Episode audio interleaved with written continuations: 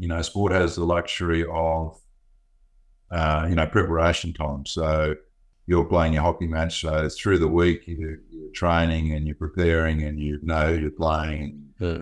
You know, sometimes not so much important for hockey, but kind of know the field you're on and some of the conditions. And so you, you prepare yourself and give yourself best chance to, to play well. Then you go and play the game. And in your case, you always won. Um, but nonetheless, you know, after the game, kind of review the game and work out some of the things that, that work really well for you. And then maybe a couple of things you'd like to tinker with. And then, of course, you've got a new opponent. So you restructure and re-prepare and replan and get ready. So sport has that luxury, which business doesn't, because business is in competition every day. So therefore, generally, what what business does, it just rolls from one day to the next.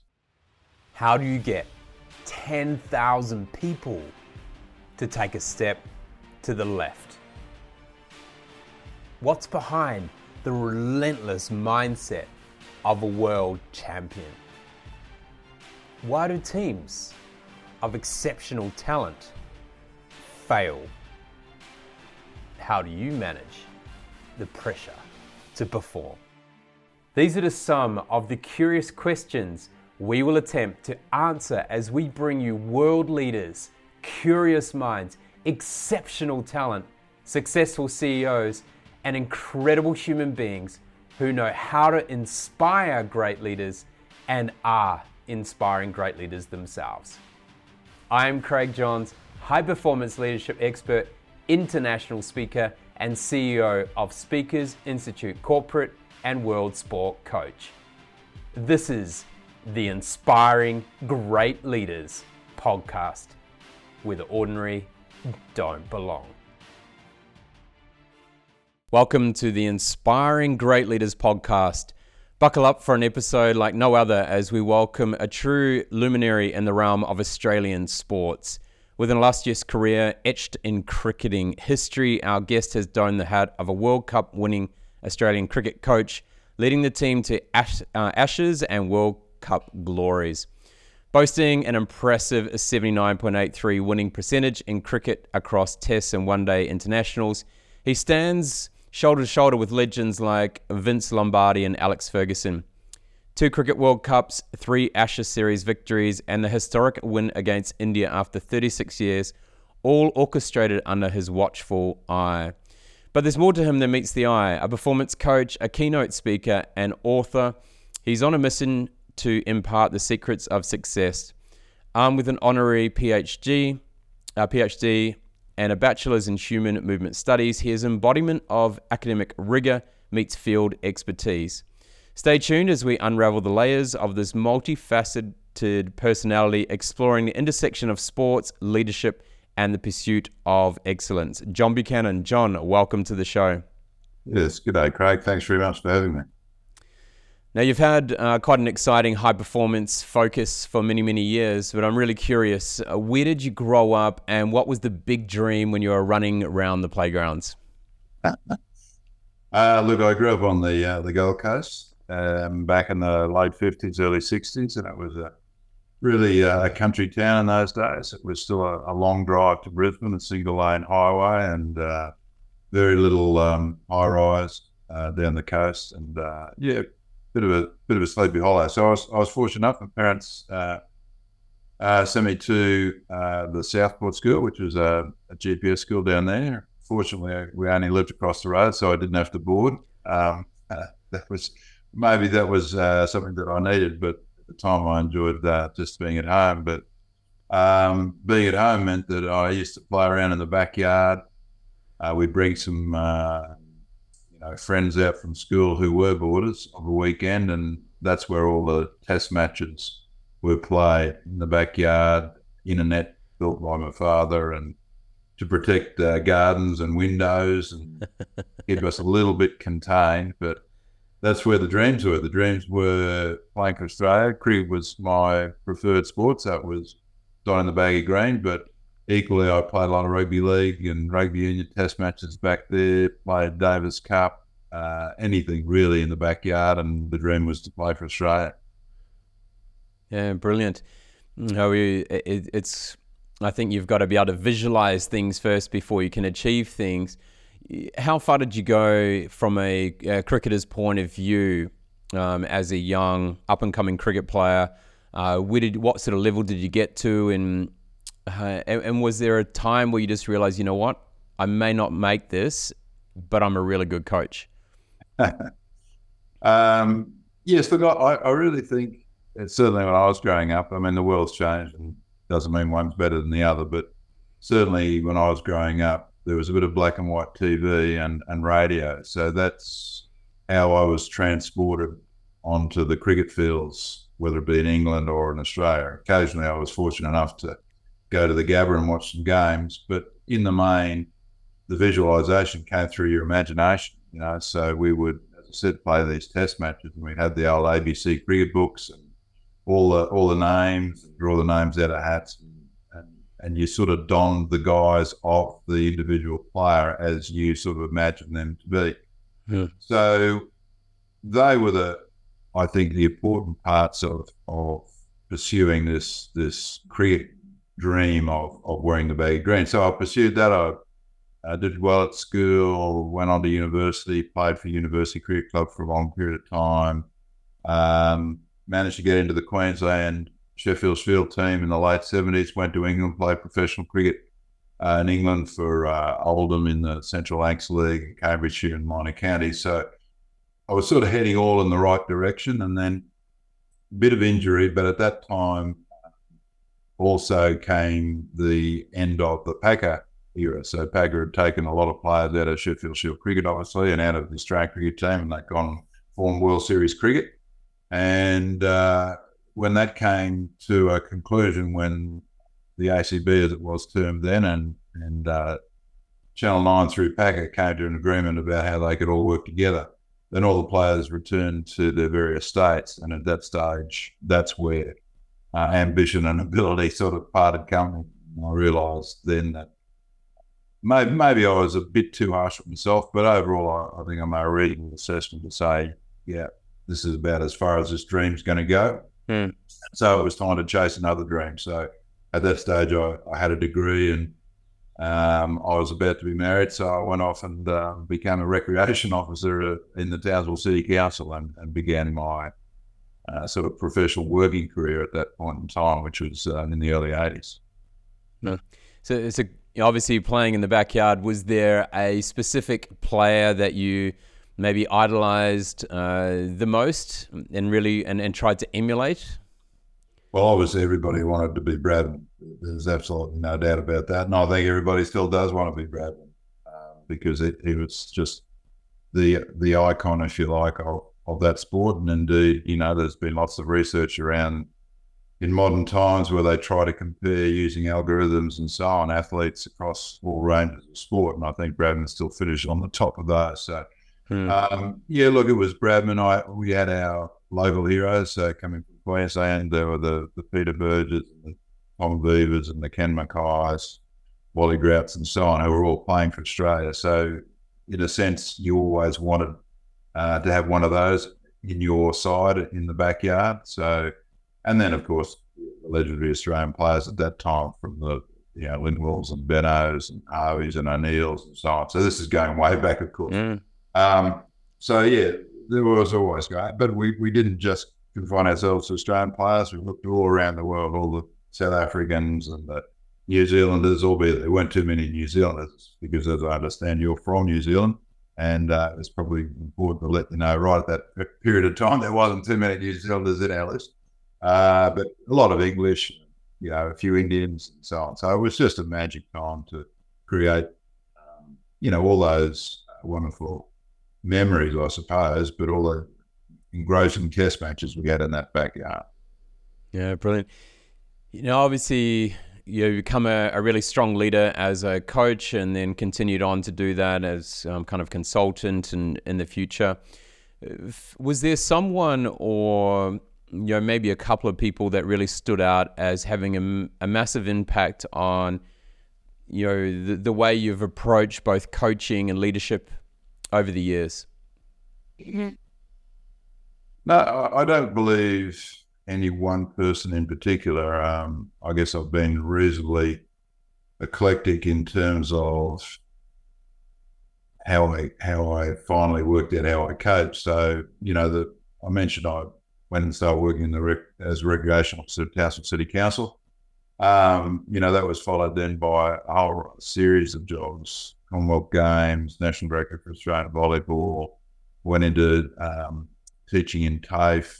Then uh, we went overseas. I got a master's at University of Alberta, came back and lectured at University of Canberra, and then back to um, the Department of Tourism, Sport and Racing, and managed program Quality Sports, which sort of, and then in between that, or along the way, there was five uh, children as well. So, um, come about mid '94, that's when really I became serious about this thing called coaching. I'd um, we'd come back to Brisbane in the early '90s, and I'd gone back to my career club. Obviously, coached um, a lot of my young uh, children in, in their various clubs and so on in, in uh, junior sport. But I decided that I, having you know studied at uh, University of Alberta some coaching, some philosophy, some psychology, some organisational theory, that could I actually coach adults? So I went back to my old club and started coaching there for, for two years and, and was reasonably successful there uh, doing that.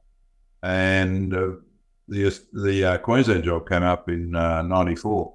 Uh, uh, Jeff Thomson was coaching at the time, and Martin Cannon beat his offsider, and they'd been coaching for four years or so, and and they got okay, but Queensland still had never won this thing called the Sheffield Shield, which became obviously the Holy Grail, and uh, and so I put my hand up to uh, have a go at it, and was given the opportunity to do so, and to do that though, it really meant going back to your original question um, how do I coach? What do I believe? What are my values? What are my principles? What are my cornerstones? So it, it took me all the way back to that that backyard at uh, mum and dad's place and the values and principles that my parents um, instilled in me, and then taking that forward to the school and the various teachers and coaches that I had that were also doing similar sorts of things. The players I played with when I came to the university cricket club, you know, my first game, I walked into the dressing room and there were uh,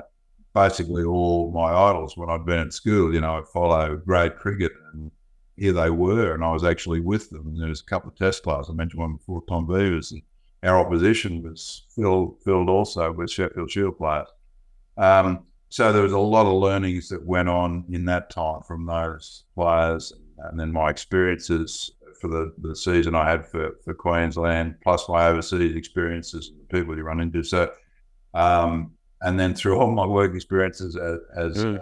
kind of a leader of small teams, but also answering to other bosses. So, from all that, you know, I worked out in the end what I like, what I don't like, what I want to do, what I don't want to do, and then how do I actually deliver all that. So that sort of formed my philosophy and, and approach to coaching, which I then took to that interview for Queensland and was successful in getting the job. And and, in that first season, we won the Sheffield Shield, which was uh, pretty amazing um, event to be part of. It, it, wasn't necessarily part of the plan that we were going to win it first year. My my pitch to them was that we would dominate domestic cricket for the next ten years, and then somewhere in there, because we would be changing of system and process, that we would win a Sheffield Shield. That not only would we win one, but we we would be in a better position to win more because we understood what we are doing. Hmm. Yeah, I love that. Sort of going back to the basics and really thinking about the strategy on how we can build the foundations up, and obviously achieve really you know quite high success in that first year. We've got a few you know when I look at kind of some leadership roles that have come up in both corporate and sport um, this year, for instance, you know, you look at Vanessa Hudson going into the the Qantas CEO role, who's probably coming into a very challenging space where everyone's eyes are on her for po- possibly all the wrong reasons. Um, from a business perspective, then you have someone like Scott Robertson in New Zealand who is taking over the All Blacks, which has a very yeah. esteemed history of you know a very high winning percentage. Um, just got second at the at the World Cup um, and has come from a dominant winning background. Those pressures when you take over a team or take over a company that's one either going really successful or is or is struggling and the eyes are on you uh, can be quite you know can can can challenge people in different ways.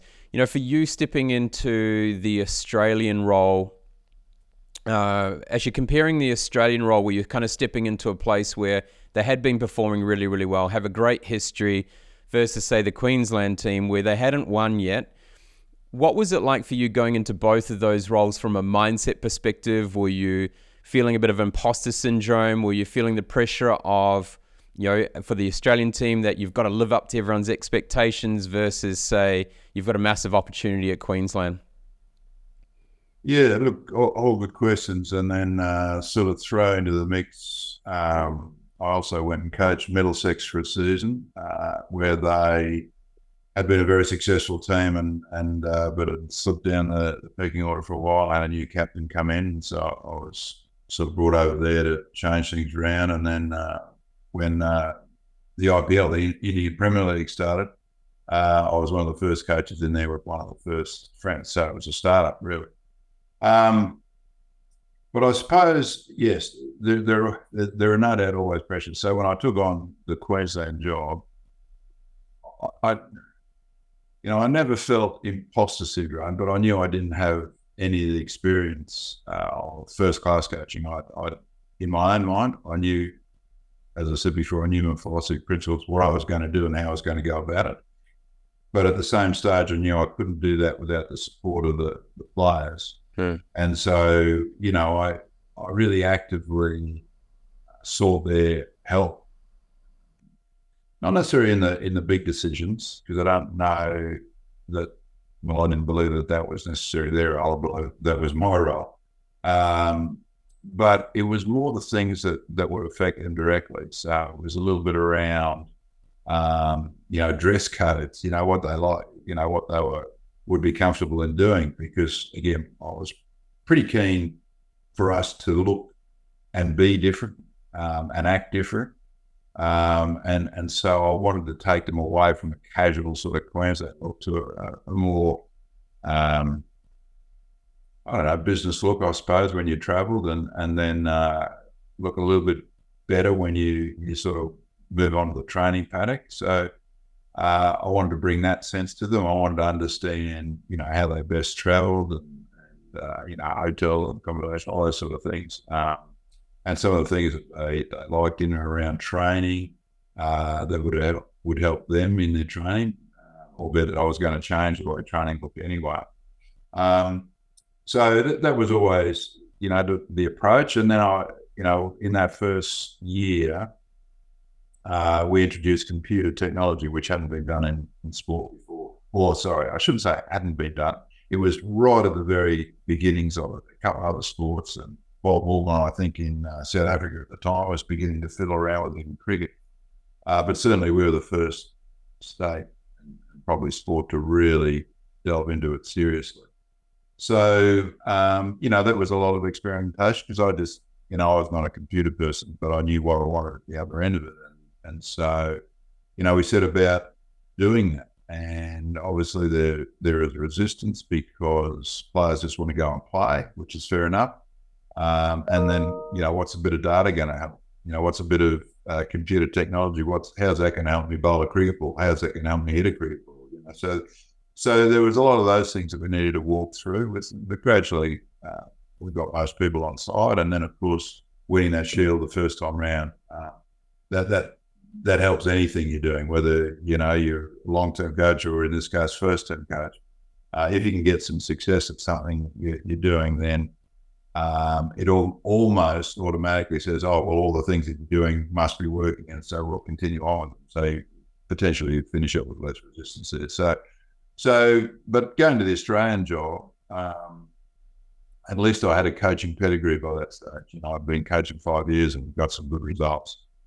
But nonetheless, it was still very much a case of trying to bring the players with me because for them, they were a good team, but from players that were in the Australian team who'd come back into the Queensland team, you know, when they weren't playing for Australia, I always got a sense there's a heck of a lot of stuff that could be improved in that Australian team.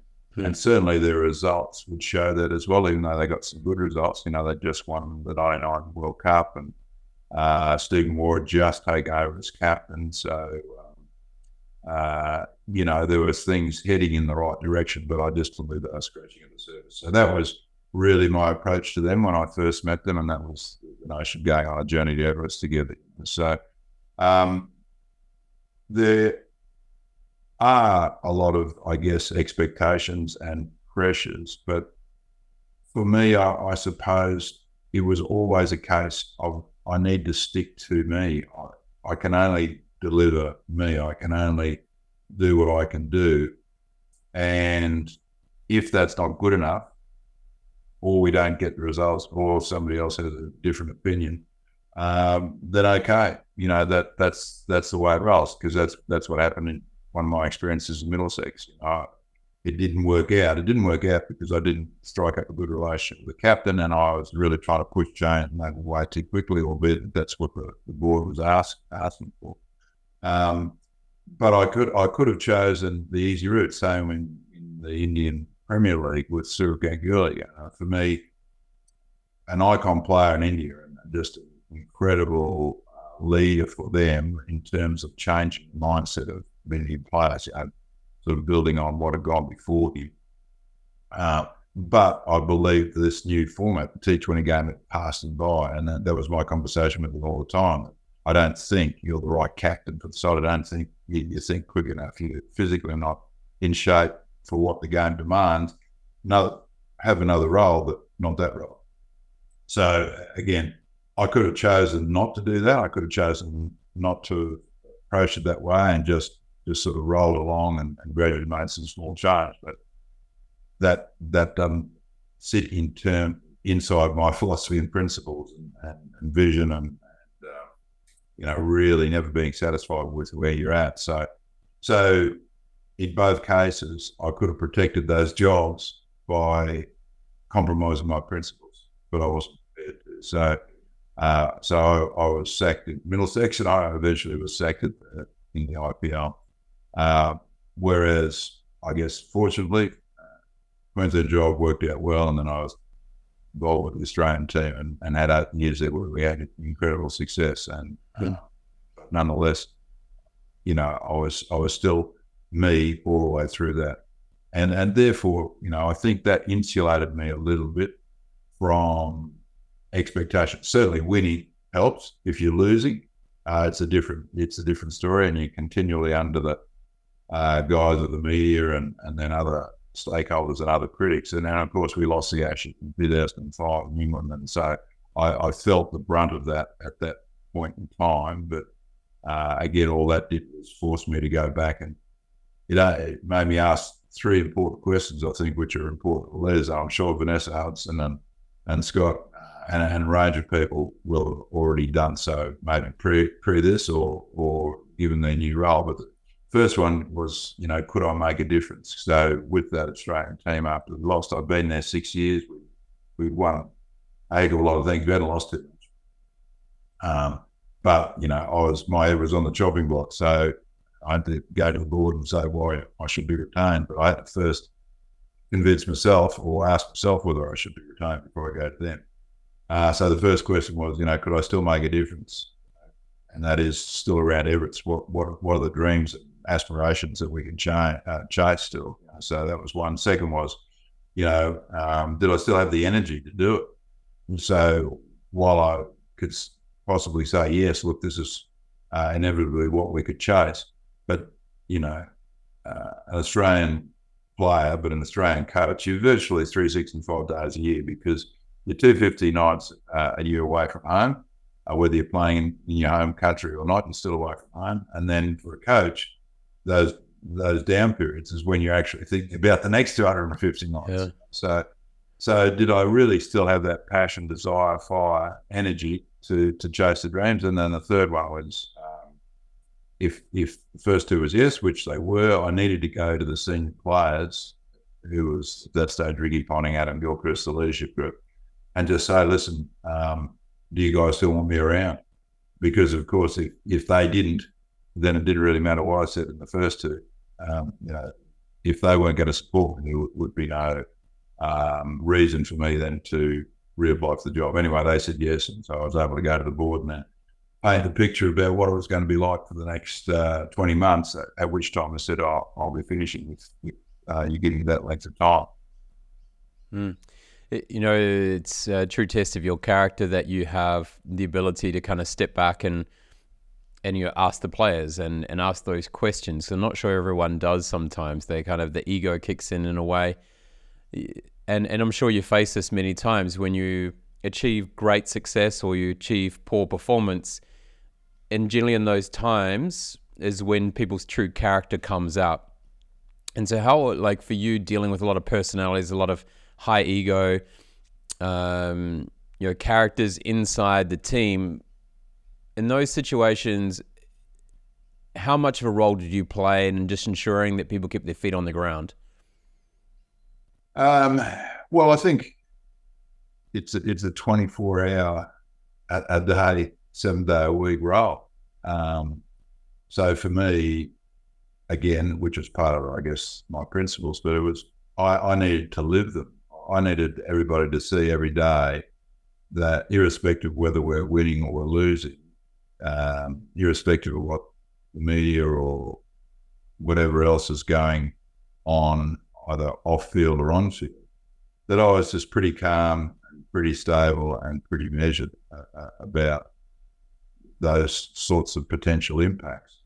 Uh, and so by doing that, in my mind, I was at least modeling the type of behaviors that I thought were really important to the group.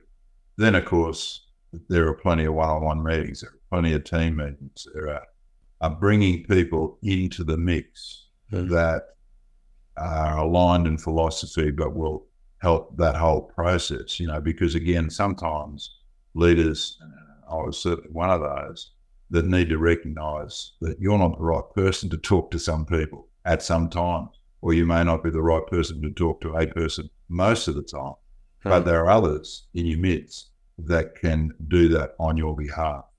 And so, you know, it's a it's a it's a constant job of um, uh, both modeling and structuring and subtly influencing all the sorts of things that you want so that in terms of a culture and then in terms of um, performance or, or, preparing to perform and then performing.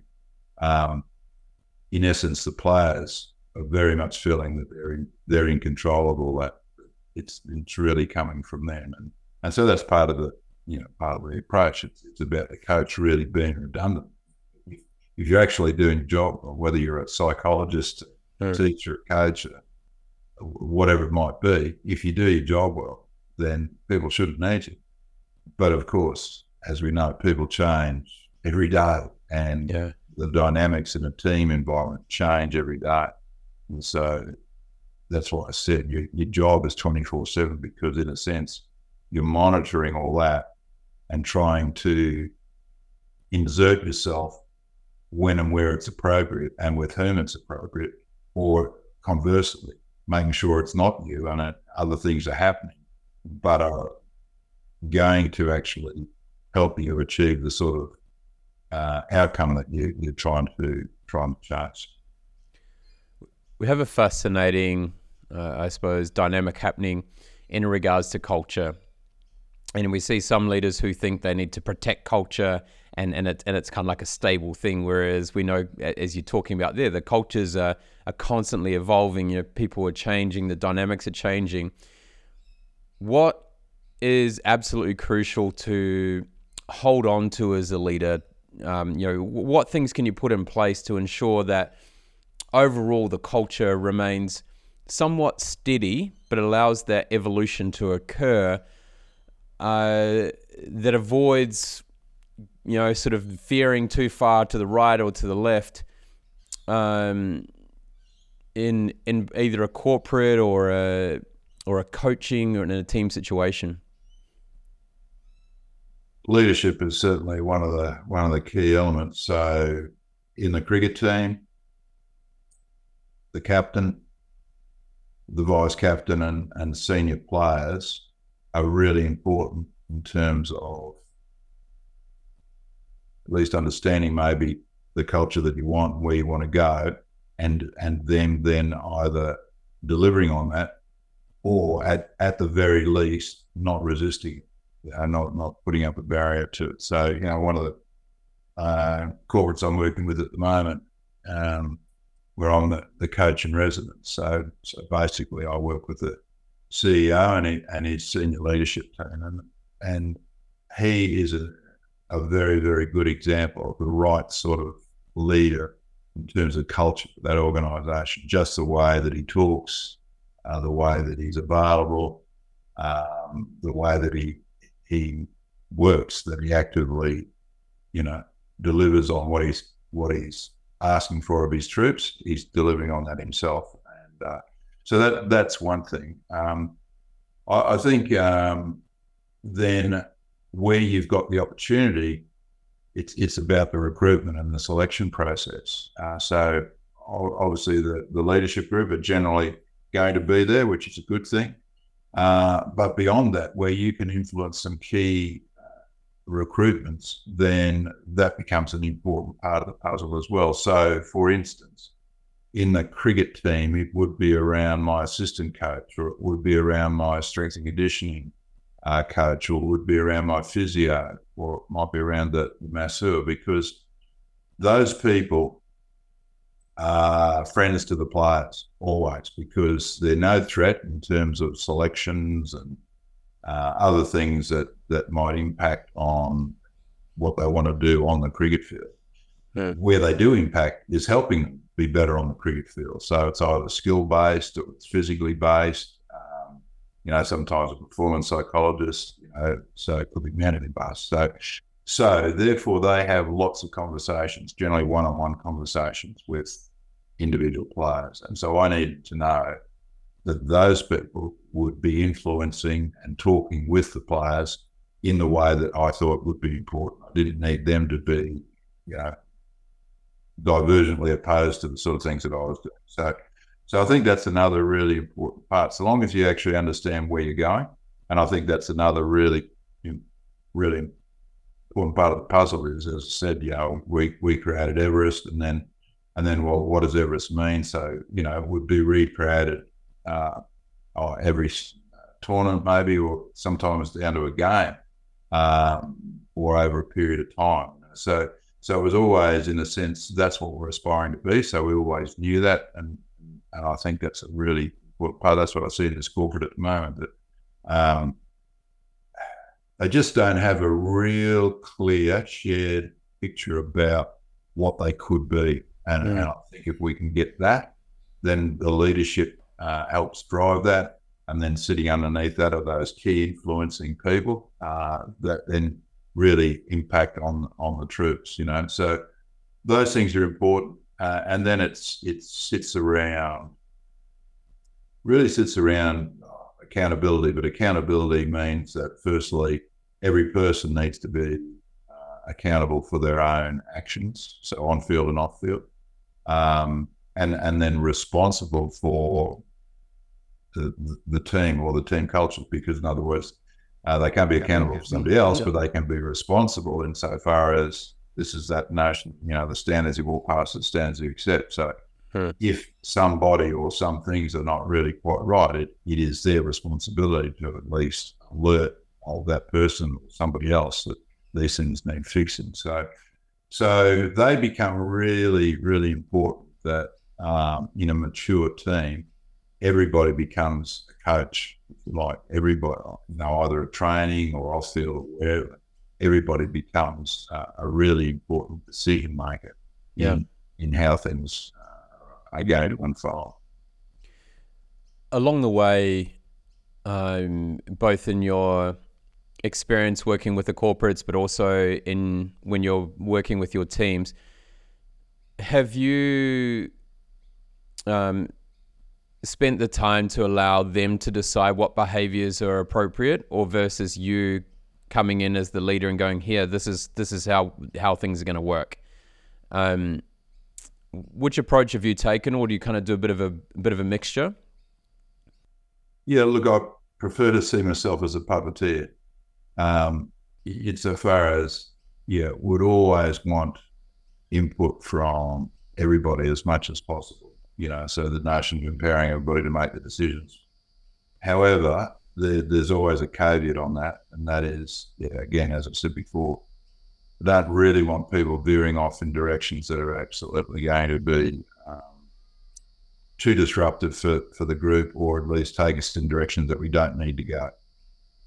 Yeah. So when that occurs, then then I've got to find ways and means of actually steering either that individual or that idea or that um, action or behaviour or decision uh, back on track somehow. Now, hopefully, I can steer that back on track by conversation and getting people to understand. However, if I can't, then then there will be the need to actually step in and basically say, no, we can't do that at, at this stage for this reason. Yeah. Uh, but overall, again, going back to what I said when I started with the Queensland team, very much trying to get the players involved in that in that um, uh, decisions that I think were going to impact on them directly. The bigger decisions I thought were really still still my role, but but having said that, even if I did make them, there was a great need to actually bring people along with you. Otherwise, you know, e.g., that say the computer technology, why would, why would we spend money on, on technology? Yeah. Well, a lot of resistance, but gradually we, we got people to understand the benefits of it for them individually and for us collectively. Yeah, I've kind of found working with people that when you've when the leader or the leadership team have developed their absolute clarity on what their vision's going to be and can articulate that, then I find really asking the employees or the team members uh, two really important questions. One is, what does a world class version of this look like? Of this team look like? And then the second one is, what is going to stop us from doing that? And from there, then you can actually pull out the key themes. And I find in that way, then the players or the employees hold each other accountable because they have complete buy in into what it is that it's going to take to achieve that vision together. Because um, I think it's difficult to try and get everyone involved in creating the vision sometimes. It's, that can be a really difficult part, but the behaviors is something that everyone can be a part of. And even if some of the things they suggested didn't come through, at least they've had an opportunity to be part of it. Um, so I always find that really useful. Yeah, no, 100%. And uh, again, with this organisation I'm working with at the moment, so they're, they've got a head office in Brisbane and then they, they've got their regional offices. So, you know, that, that adds a degree of complexity to everything you just said. Uh, the, with the Australian cricket team, you know, we were, we were sort of central office, meaning that we, we'd come together in competition. That was the only time we came together. Yeah. But otherwise, that they would be out in the regions or in their states. So I had to try to make sure that you know all the state coaches, certainly the state coaches, but if there are assistant coaches, uh, kind of understood what I was trying to do, um, yeah. and that they. Um, I wasn't going to tell them exactly how they should run the show, but so long as they understood where we were going, um, and also understood, you know, where we saw different players, either what they're doing well or some of the training needs or some of the, um, you know, skills that maybe they that we thought were important for them uh, that, that we kind of had that that communication going as much as we, we possibly could. So yeah, to your point, um, certainly, you know, the more, and I think it's an interesting thing these days, as, as I'm seeing now, you know, it's remote working. So you don't have to just be in a regional office. You're now in an office and everybody's at home. Uh, so in a sense, you know, we're, we're, we're kind of this nation all coming together as, as a unit you know, um, just being in the one room at the one time and, thrashing things out. Uh, yeah, that's changed a little bit, but but nonetheless, the principle sits in behind that. Hmm. Uh, you've got uh, uh, your book, and, and obviously it's on the screen that I'm looking at right now. If better is possible, I find it it's it's really fascinating that to kind of think of how difficult it is to continue if we look at a sporting sense, and then I'm going to tie this into corporate later on. But from a uh, from a sporting sense, to continue winning and being unbeaten for a long period of time. You know, we talk about some of the best teams in the world, our most successful teams of all time. You look at the All Blacks, the Australian cricket team. You look at, you know, we talked about Vince Lombardi and uh, Sir Alex Ferguson. Uh, you know, realistically, the longest winning streaks are only around 20 games. Um, I think with Tests it was 16, is that right? And 23 with one days. I think New Ze- the All Blacks are around the same. it's extremely hard to continue winning. Um, I was very fortunate to be part of a team that holds a New Zealand record for most um, unbeaten games in a row, and it potentially is a world record. We haven't found anyone else out yet, and it was in field hockey of 272 games unbeaten. Oh.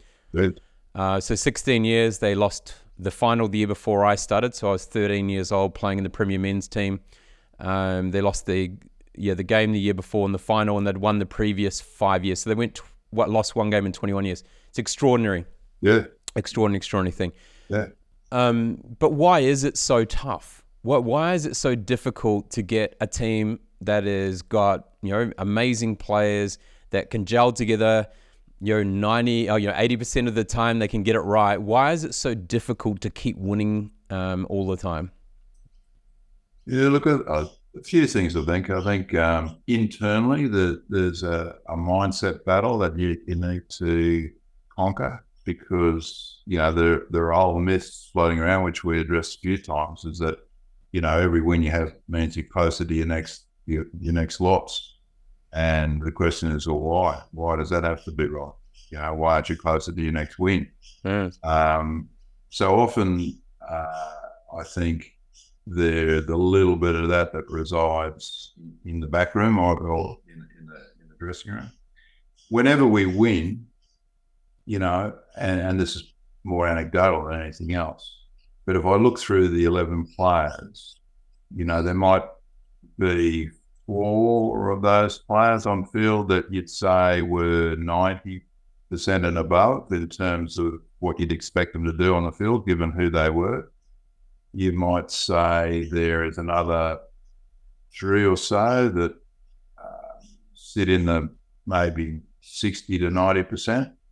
And then there's another three or four that are well below that, you know. Um, so when you're winning, uh, even though it's a great feeling, not everybody's lived up to their reputations and, delivered.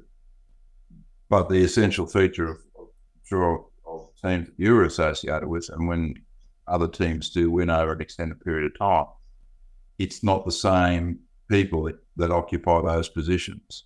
You know, so the next game, the top three or four might in fact be the people who are at the bottom three or four in the previous game. So, so one of the critical parts of teams sustaining success over a period of time is that it isn't just relying on one or two people. You know, it becomes a real uh, team on field effort and then that extends to to off field because we were just talking about culture. So what we need in the people who surround the team are again people who, who believe in the players, who believe in in winning, who believe in you know who have the same sort of mindset.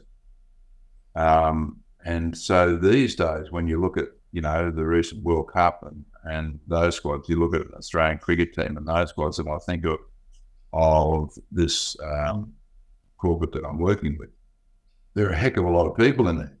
Yeah. You know, there are a heck of a lot of people, and and so inside that there will be now a lot more doubters, and and possibly uh, more than doubt, uh, quite uh, cynical sometimes about you know how things are going, and so they their effect can erode some of the real uh, mentality and and uh, positive performance stuff that you know that the rest of the group might maintain. So um, therefore, I think it's it's it becomes increasingly difficult um, to manage a group of people and certainly manage an organisation to say right we're going to you know we're going to win every project and we're going to win every day because there are so many people in there who doubt themselves and doubt the organisation. You know, so. Um, I imagine in your 272 wins or whatever it was over five years, there would have been a, a really, really strong nucleus of, of players that were in that group. You might have had a few come and go, but you know, over a period of time, the turnover would have been relatively small, and uh, and the influences on that group would have been relatively small. And the key influence, obviously, family and, and friends, would have been because it, the playing group was consistent, then the friends and family were consistent as well. So, so and then you know when I look at cricket these days, um, you know there's home and away games, obviously, which has always been the case. but in previous times when we toured, you know, we we'd have pre-game uh, matches, you know, before going into a test match uh, or into a one-day series, and then through the tournament, through the series, we'd be playing some intervening games as well um, prior to going into the next test match, which allowed one um, those players who were your first up selections to have a bit of a break, freshen up, get ready. But it also gave those who weren't in the team, who were on the edges and wanted to be in the team, it gave them an opportunity to try to press for selection. Hmm. These days, you know, you virtually arrive into another country, uh, maybe 10 days or maybe five days before you begin a tournament. And then there is no intervening games. And so players get injured, they're not performing, and then you, you pick from players who are actually not playing to bring them into the starting lineup. No. So I think that makes it really, really difficult these days for teams, certainly away from home, uh, but even at home, it's getting a bit hard uh, to perform consistently and therefore win consistently. Yeah, it's uh, it certainly is. It, you know, I'm in the process of interviewing everyone in that team over the, the 16 years and looking yep. at kind of what, what allowed that to happen. And there's some unique things that stand out that kind of resonate with some other research that's done. Um, I, I, just find it fascinating for me. I, I listen to, a, or I see lots of stuff go out there around what is high performance. And I go, look, it's nice, it helps, it's but really all you're doing is providing skill sets that will allow a team to perform. But it's very different to high performing. Um, so yeah, I'm always a little bit. It's interesting. I think high performance in a way in the corporate world has kind of been uh, watered down a little bit just by a lot of people saying they're high performance. Uh, say you're talking about what high performance is without really realizing there's a difference between performing well and being high performance in situation.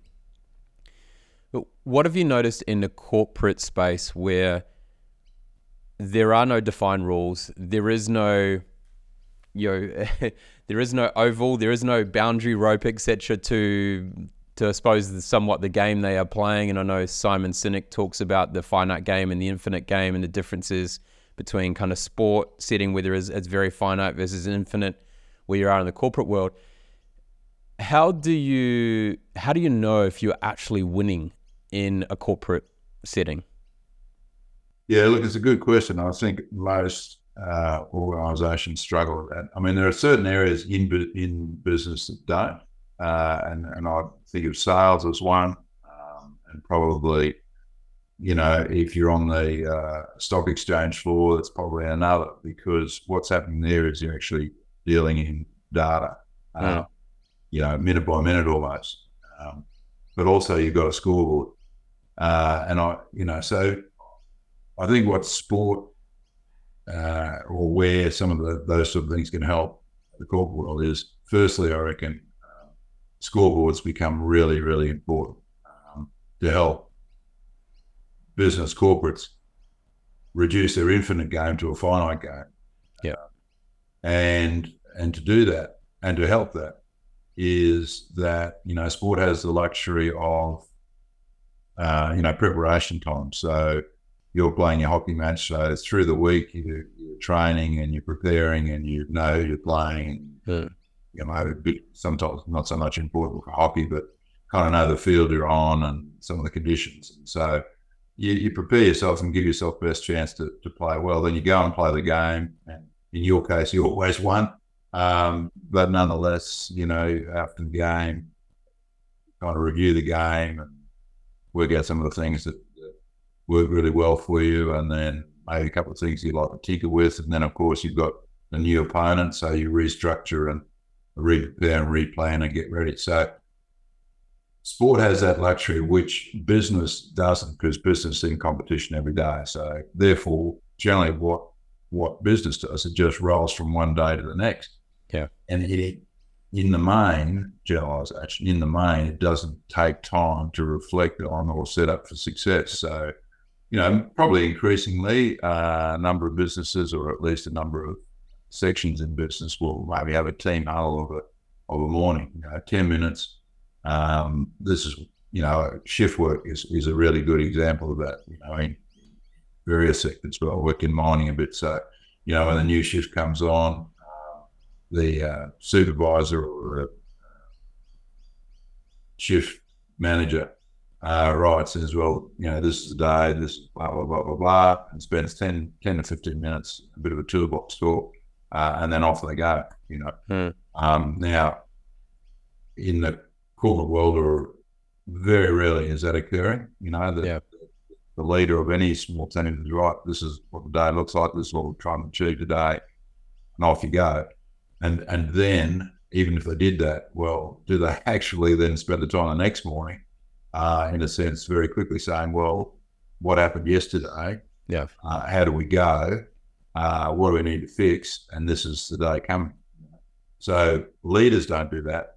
Their teams don't do that. And therefore, corporates don't do that. And therefore, that's why the, the game becomes infinite. Whereas I believe it can become finite because one, leaders and teams should be better at doing that. And secondly, if they then instituted some form of scoring scoreboard uh, to measure that and would set up, you know, one week, two week milestone targets, then there will be a, an ongoing assessment, just as you said, like a sporting team, you put a boundary around it uh, and you play, and then you actually can make some assessment, and then you can do something with that.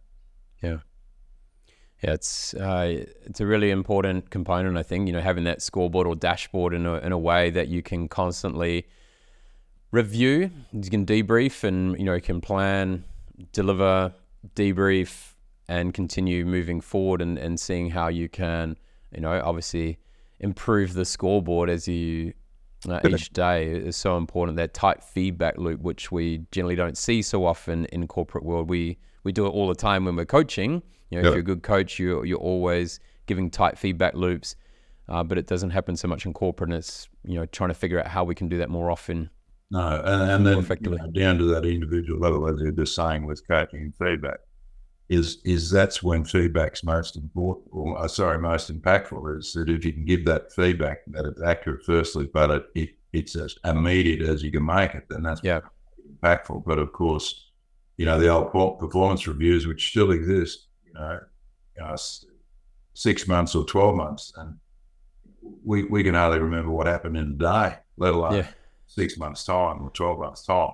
And, and then the, the timing's gone. I mean, it's, it becomes irrelevant. So um, that's why, as I was just saying before, I think, as you say, national dashboard scoreboards um, and, and then that reflection process, both for the team and individuals, will, will lead to really um, opportunities for that continual improvement. spending a bit of time in corporate now, and and obviously, I'm going to get you to put on your kind of futuristic hat in a way. What what are the big things that leaders um, are going to, and, and even coaches in a way, coaches of sporting teams? What are some of the key things that you feel are going to be integral in being able to navigate, you know, the next five, ten years in the way that we lead, knowing that, you know, we've had quite a fundamental shift in the way that we kind of live and work and and even the I suppose the behaviors that we accept or don't accept anymore and the things that we're more open to. What are the big shifts that you're going to see that leaders are really going to need to focus on and coaches are going to focus on in the next five ten years probably just the fundamentals, the, the basics. Um, so, for example, uh, I was talking to a chap here in Brisbane the other day who heads up a big mining operation, and I said to him, you know, like what what are what are the things that you're really facing that um, you think need addressing, uh, you know, in the next period of time? And and he said. Um, well, firstly, technology, you know, because technology is changing all the time. And so it, it's how to embrace technology so that it, it becomes a useful tool rather than it becoming a dic- dictator of what you do. So um, whether that's hardware or whether it's something like, uh, you know, AI or ChatGPT, um, it's actually trying to embrace it so that it becomes a real tool of use for, for you as a leader and for the business. So how to do that, and therefore how to find people who are across all that. Um, and then tied into that is the data. You know, there is absolutely so much information these days, whether it be sport or all business. It's just overwhelming. So, so what I think becomes really important to help leaders make decisions is is going to be these data analysts and data scientists who can, you know, sift through again understanding where the business wants to be and how it's trying to get there. So what now is really the important information that you need as a leader to help you make good decisions now that will impact on the future. So so that's to me really important. And, and one of the other things that he said was, he said, uh, you know, we were having trouble with this hydraulic pump at one of their mine sites. You know, and he said we had, uh, you know, six or seven engineers on it trying to fix it. Uh, luck. And he said, I, I talked to a consultant down here. He said, I've got a bloke who's 70 plus and uh, worked in hydraulics all his life. Uh, I think he'll be able to help. So sends him up to the mine site and he said in 10 minutes and found the problem and fixed it. Um, and so his his point was, and, and I see it in this corporate organisation I'm working with, that because life seems to be so going so fast, leaders say they haven't got any time anymore to to kind of manage and lead properly because they're just so so busy. Um, that we have potentially this exodus of knowledge, experience, and wisdom outdoor uh, without it actually being shared, recorded, um, you know, as part and, and, and made part of not only culture, but technical systems and so on. So, in other words, we're tending to see that everything bright and shiny and new is better than what was beforehand. But in fact, a lot of stuff that was beforehand uh, was pretty basic, fundamental, but it works. You know, and and new people coming in, whether it's a sporting team or a corporate team, um, you know, are, are, jumping rungs on the ladder to, to keep getting further up the ladder. And what becomes more important is that you actually need to go through those rungs. Well, firstly, you need to have those rungs in place and, and, and then be able to transition people through that. So the, I think the ability to store that knowledge and experience, whether that's stored by way of in technology or whether it's stored by way of holding, you know, people not necessarily in the job, but having access to them so that they want to come back and contribute and, and uh, mentor and coach and and uh, really be a resource to the organisation. I think that really is something that a lot of places need to, to take very, very seriously. Yeah, I like that. I think that's important you've you're someone who loves you know supporting young up and coming people and things like that if if someone is inside an organization um, or even they are maybe a player in in sport but they are getting close to that point of transitioning into being a people manager whether it be a coach or whether it be leading teams inside organizations what would be some guidance that you would share with them in how to approach that transition from being a great individual contributor to now being a leader of people? Yes. Um, well, not everybody can do it.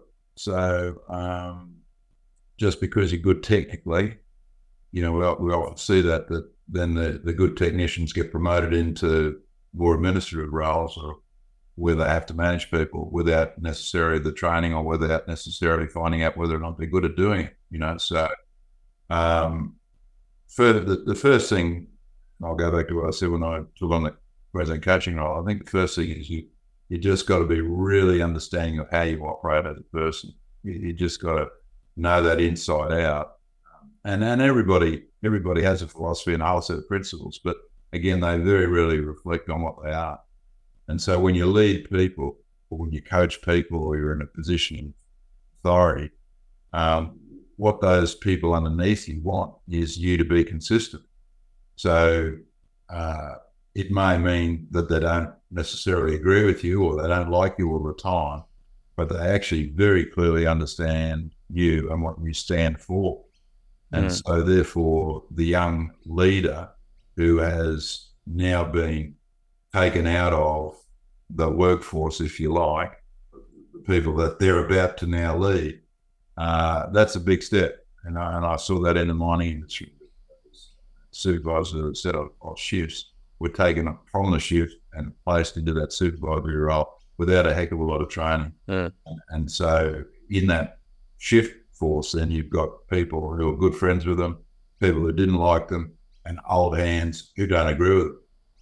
And yet they weren't given any skills to actually manage that sort of environment. So, but the first step is one, you've got to certainly understand how you operate yourself because you, you have to deliver that every day uh, so people know what you stand for. Um, and then it's really, in a sense, uh, a bit of an organisation's responsibility to do some really good assessments, I think, in terms of what the role is and therefore what is the type of person they're looking for that role. And just because they, they're good at what they do currently does not necessarily guarantee that that's going to flow on into a people management sense. You know? So, yeah. So, you know, I think it, it's a bit of both. The, the, individual has to be very clear on themselves, and the organisation has to be very clear on the role and what they're looking for. Mm, beautiful. I've just come off delivering an emerging leaders program in Canberra uh, for a peak body association, uh, and and just love. I think the people that have been selected have been selected for the right reasons, in that they can see that they not only good at what they did, but they can they naturally they have those talents to lead people, and I think the right. it was it was fun being in that situation where it wasn't just a group of people because they were great technicians; they were actually there because they could see the potential in them and leading people, yeah, uh, which I thought was fantastic. Yeah. yeah. We all know smart people have great answers, but the most successful people ask great questions. When was the last time you did something for the first time? Yes. Um, well, it, it's probably not.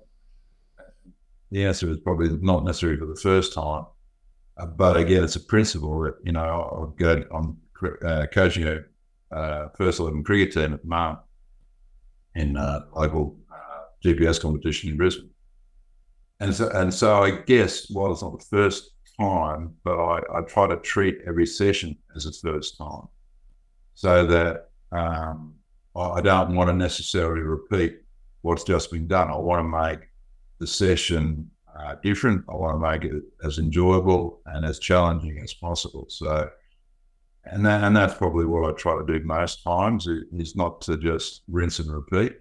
Although that does occur, I'm not saying I don't. But um, wherever I can, I try to make something uh, as new as possible because that's exciting for me, challenging for me, and if it is for me, then it should be for for those who I'm, I'm either teaching or coaching or speaking with.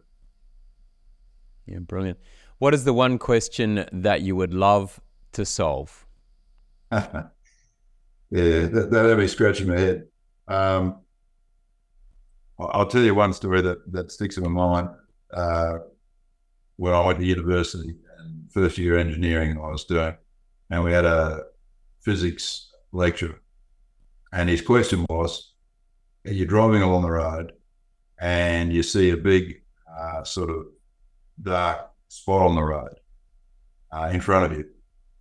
He said, Why is that? You know, ah, oh, geez, what is going on? You know, like it had everybody scratching their head. But it was all about as you're driving along, what happens is the car actually goes into a dip just before the, the black spot on the road. And because the car goes into a dip, then all the, the oil and muck under the car is then shake, shaken loose, or some of it is.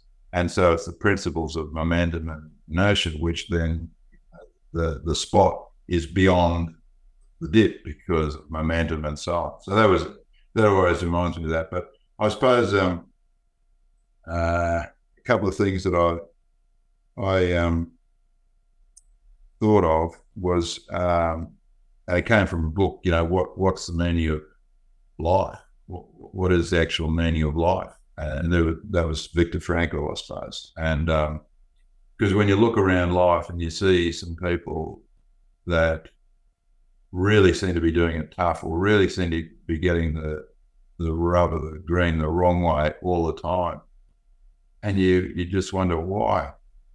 Why should that be happening to to them? You know, uh, why?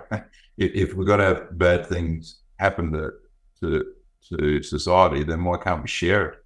In a sense, you know. But why does it happen to some people? So anyway, part of the meaning of life. Why? Good question. I love it. For you, what is an inspiring great leader? And who's a great example of this for you? All right, again, I'm not going to give you a simple answer, unfortunately. Um, so I, I, think a great leader, there's written a couple of things there, mate. Um, takes a complex and makes it simple for, for the audience. Um, they're a person of what, what you see them as uh, high integrity. So meaning that whatever they say they, they're going to do, they do. So it builds trust and, see them as a very honest person. They're a person of great wisdom. Uh, they have compassion and, and they certainly will always demonstrate an interest in you. You know, you seem to be the most important person to them. Um, so who who is that? Well, there's no one in particular for me, but I've seen it in bosses, some colleagues, captains that I've, I've coached with or or coached against, and then and then obviously some family and friends. You know, um, they they all at different times are inspiring because they bring those sort of values and principles and actions into life. Love it. John, it's been a fascinating conversation, uh, and I'm sure people would like to learn more about what you do and and your thoughts on on life and what the meaning of life is, and and also leadership. Uh, how can people learn more about what you do, and what is the best way for people to connect with you? Yeah, well, thanks, Craig. Look, the easiest way will be the website, I think, buchanancoaching.com. That's that's the best place to find me, or, or on LinkedIn, which is another easy place to find me, John Buchanan um, or Buchanan Success Coaching, either way. So that's the easiest way, and then people can, you know, book a chat or, just follow um, other details on on the website. It's been an absolute pleasure speaking with you today, John. I I love your your approach to life, the mindset. You know that being really grateful, um, and and the humility you show along the way, and just that being staying really grounded when opportunities have presented them or you have created opportunities and to really think around what are those foundations of what's required to be able to deliver the best possible environment you can in those situations whether it be uh, your the first 11 cricket team you're working with whether it's a you know the Australian cricket team or it's even some of the corporates you're working with your the way your mind works is sensible and but it's also looking towards the future and around how can we continue to evolve and do things differently. Uh, I thank you for your time. It's been it's been wonderful and I look forward to continuing the conversations in the future. Um, so thank you for what you're doing in this world whether it be with little kids in sport and giving people opportunities right through to some of the biggest corporates and sports teams in the world. So thank you very much for your words of wisdom today. Thanks for all those kind words, Craig, and uh, pleasure to be on here. Thank you. It's time for you to join the Inspiring Great Leaders movement by visiting craigjohns.com.au. Share this podcast on LinkedIn and be sure to hashtag Inspiring Great Leaders. We would love it if you could leave a review on Apple Podcasts or Spotify. Drop us a line with your feedback and questions and connect with us on the Craig Johns LinkedIn, Facebook, and Instagram pages. Be sure to check out the next Inspiring Great Leaders podcast, where the ordinary don't belong.